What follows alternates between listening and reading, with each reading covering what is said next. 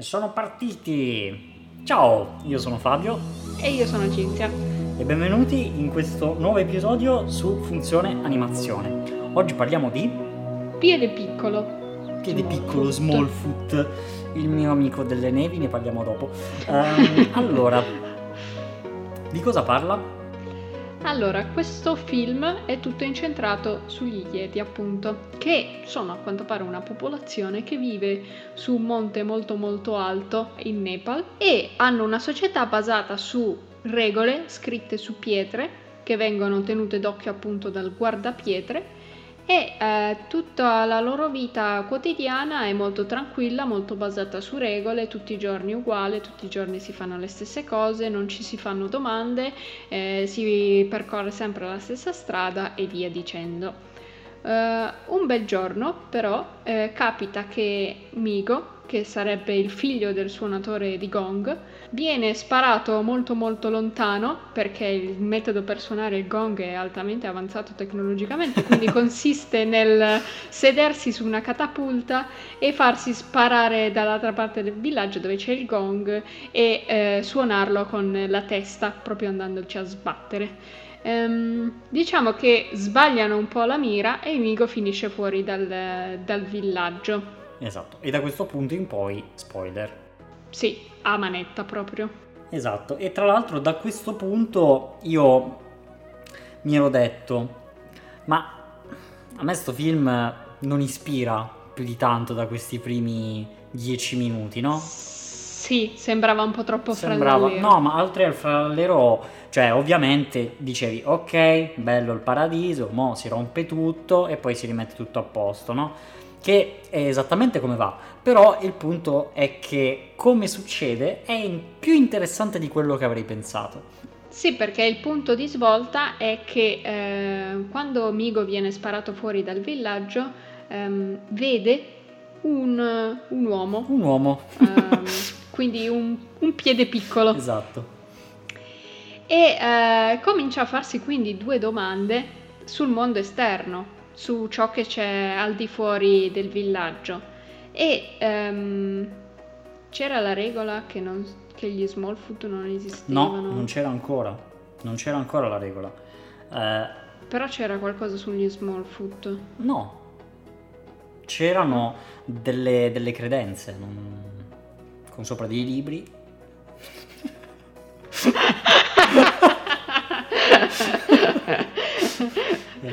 E vabbè, questa perla. Okay. No, allora, il punto è che, scusate, l'abbiamo visto un po' di tempo fa, però fondamentalmente non ci sono regole che dicono proprio che gli Smallfoot non esistono, arriveranno solo dopo che Migo, una volta tornato al villaggio, dice ne ho visto uno. E così compare piuttosto... la pietra della regola che gli Smallfoot non esistono. Esatto, piuttosto che far dilagare il panico nel villaggio che, oddio, non siamo gli unici, non siamo sulla schiena dei mammut che dobbiamo buttare le palle di ghiaccio sotto per dargli da mangiare, che se no cadiamo nel grande vuoto, eccetera. Hanno deciso di, vabbè, tagliamo la testa al toro, loro non esistono, punto e basta.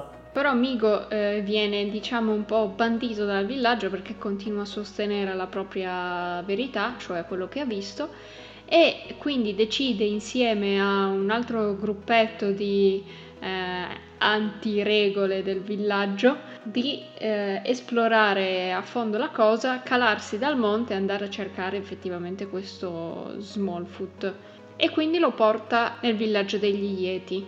E quindi con lo Smallfoot, con la prova vivente in mano, tornato al villaggio, scatena effettivamente il putiferio. Però il punto è che c'è il colpo di scena, devo dire, un colpo di scena ben congegnato, davvero, davvero ben scritto, perché tutti gli elementi che ti avevano buttato fino a quel momento di come funzionava il villaggio, eccetera, erano funzionali al colpo di scena, ovvero del fatto che sotto il villaggio si trova questo meccanismo alimentato dal ghiaccio che viene lavorato dagli Yeti, in modo da creare le nuvole attorno alla montagna e far sì che mai niente e nessuno possa disturbare questo paradiso. Un colpo di scena, devo dire, fantastico, soprattutto per come è stato orchestrato, nel senso che c'è il guardapietre narrante che narra tutto, però anche con la canzone lui canta, e devo dire che è una scena fantastica, davvero, davvero ben studiata, che mi ha colpito, non me l'aspettavo in un film, che si è ribaltato. Sì, anche perché comunque le motivazioni che dà sono, vabbè, diciamo le solite della serie, se non lo sanno è meglio per loro, quindi meglio dargli una verità e se credono a quella staranno tranquilli, però viene motivata in modo carino e c'è appunto questo colpo di scena della macchina per le nuvole che è effettivamente molto bello e... il guardapietra è talmente convincente che anche Migo comincia a credere che non sia una buona idea far sapere agli Smallfoot del villaggio degli Yeti, perché il punto è che il villaggio viene nascosto perché in realtà gli Smallfoot hanno paura degli Yeti e quindi, come è già successo in passato, li attaccherebbero. Esatto. Quindi poi parte tutta l'avventura roccambolesca in cui Percy, il ragazzo che è stato portato al villaggio degli Yeti, comincia a sentirsi male perché c'è poco ossigeno, quindi lo riportano giù, ovviamente si scontrano con la popolazione e poi vissero tutti felici e contenti perché Percy fa da scudo tra gli Yeti e le forze dell'ordine. E quindi questa è, diciamo, la trama di questo Smallfoot, che appunto è un film, devo dire, che non mi aspettavo fosse scritto, non è chissà che capolavoro, però è scritto bene e non è facile trovare un film d'animazione comunque così, diciamo, piccolino, scritto così. È bello, simpatico anche, le animazioni sono stupende, nel senso che non sono ovviamente... perfette o cosa, però è un tipo di animazione che a me personalmente piace molto, molto cartoon, molto, molto divertente, molto agli estremi, un po' come Hotel Transilvania. A me quell'animazione fa proprio impazzire, è davvero bellissima. E sì, e poi anche il fatto che sia parecchio cantato, non è proprio ai livelli di certi film Disney, però ci sono parecchie canzoni, lì per lì all'inizio dici oddio no, è un film tutto cantato. Però in realtà poi non dà fastidio, certe canzoni sono carine, orecchiabili. Sono tutte orecchiabili, non ce ne sono tante, ce ne saranno forse 2 o 3. E quindi ci stanno bene, alla fine non sono forzate le canzoni all'interno, non le senti come strane. Hai la reazione classica del dire oh santo cielo, è uno di quei film tutti cantati e senza niente ciccia. Invece... devo dire che è proprio un film che non ti aspetti, secondo me, nella mia opinione. Vai al cinema pensando di vederti un film molto sempliciotto, giusto tanto perché gli Yeti stanno cominciando a diventare di moda di nuovo. Sì, stanno spopolando in tutta la nazione. Perché prima c'erano i vampiri, mo ci sono gli Yeti, e quindi è una bella sorpresa.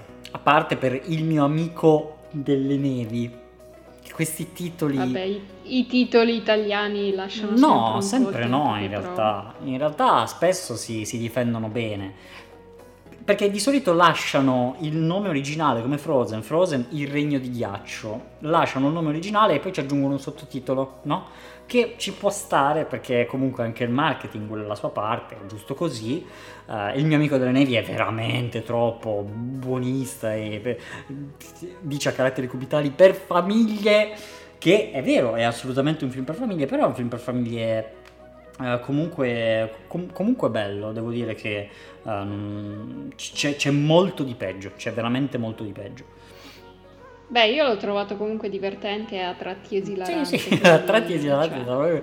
Bellissimo. Sì, no, certo, scene divertenti anche per Percy, che ha questa, cioè, a parte parentesi, per Percy. Vabbè,